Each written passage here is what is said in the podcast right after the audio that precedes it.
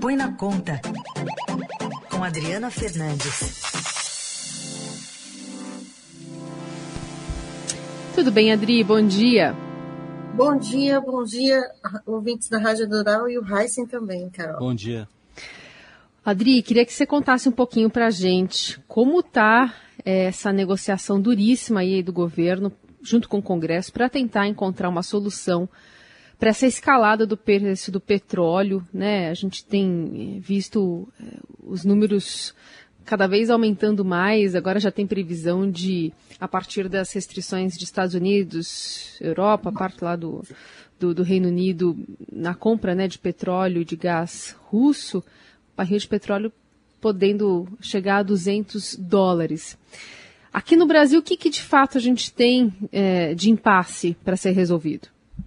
O que tem de impasse é o caminho que o governo vai adotar, qual o mecanismo que ele vai apoiar para segurar os preços da, dos, dos, combustíveis e é, impedir aí um, uma, uma alta ainda maior na bomba para o consumidor. A Petrobras está segurando o preço do combustível há, há vários dias e o pressiona, pressiona o presidente Jair Bolsonaro, os, os ministros em Brasília, para é, conseguir fazer um subsídio direto ao preço, para manter esse preço sem reajuste, já que há uma disparada dos preços no mercado internacional, se acentuou nos últimos dias com os desdobramentos da guerra na, na Rússia com a Ucrânia e as, e as sanções comerciais impostas aos russos. Então, esse é um momento difícil. Teve uma reunião ontem, o presidente Jair Bolsonaro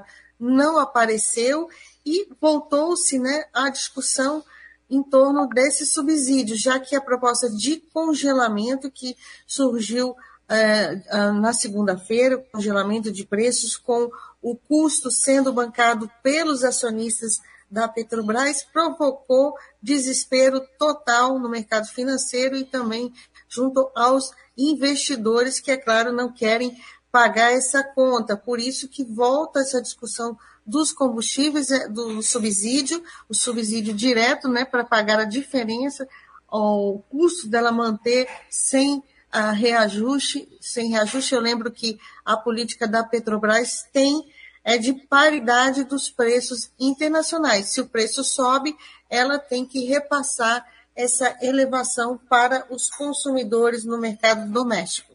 Bom, tudo isso aí é uma, é uma solução temporária, Adri, é isso? Temporária de com, quanto tempo?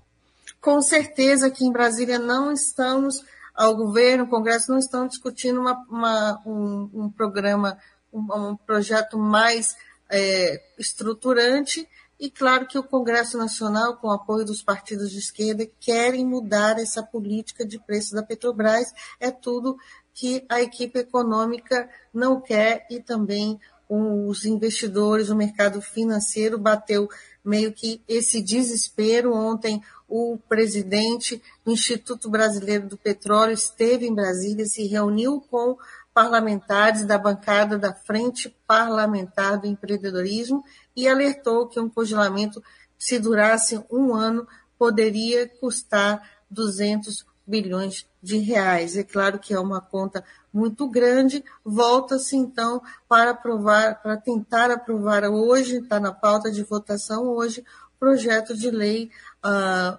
projeto de lei complementar número 11, que muda a sistemática de cobrança do imposto do ICMS, que é o imposto cobrado pelos estados. Há uma pressão dos estados para que os estados reduzam o imposto, mas eles não não estão é, com muitos dos governadores buscando a reeleição não querem perder a arrecadação, o imposto é o, o carro-chefe, eu diria, do, do, da receita dos governadores. Então, é um embate político. O próprio é, relator do pacote de combustíveis no Senado, Jean Paul Prats, do PT do Rio Grande do Norte, ele, ele nessa manhã ele vai é, se reunir junto, vai se reunir com o ministro da Economia, Paulo Guedes, e o presidente do Senado, Rodrigo Pacheco.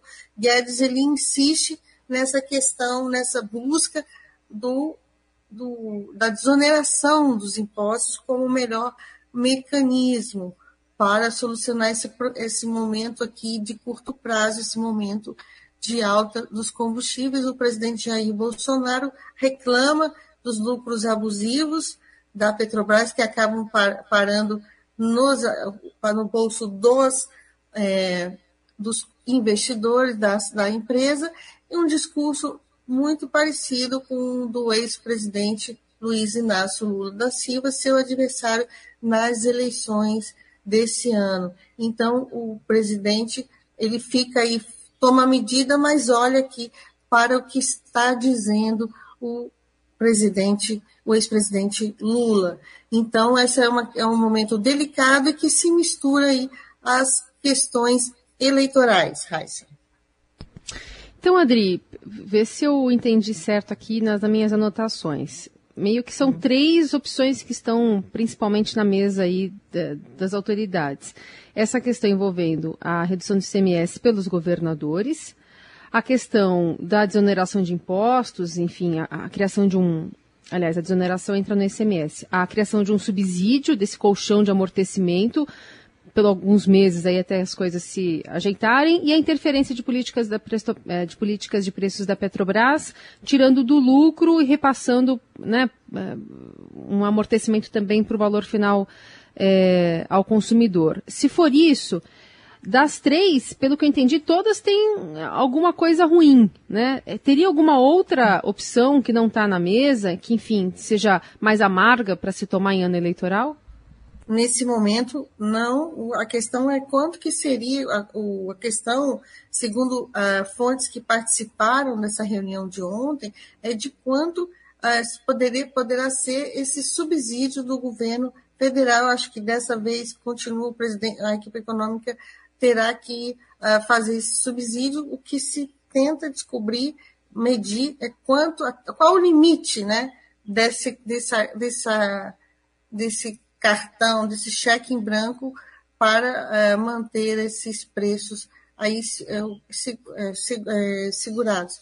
O, o, o, reunião no Palácio do Planalto vai ter uma nova reunião hoje, dessa vez a expectativa com o presidente Jair Bolsonaro.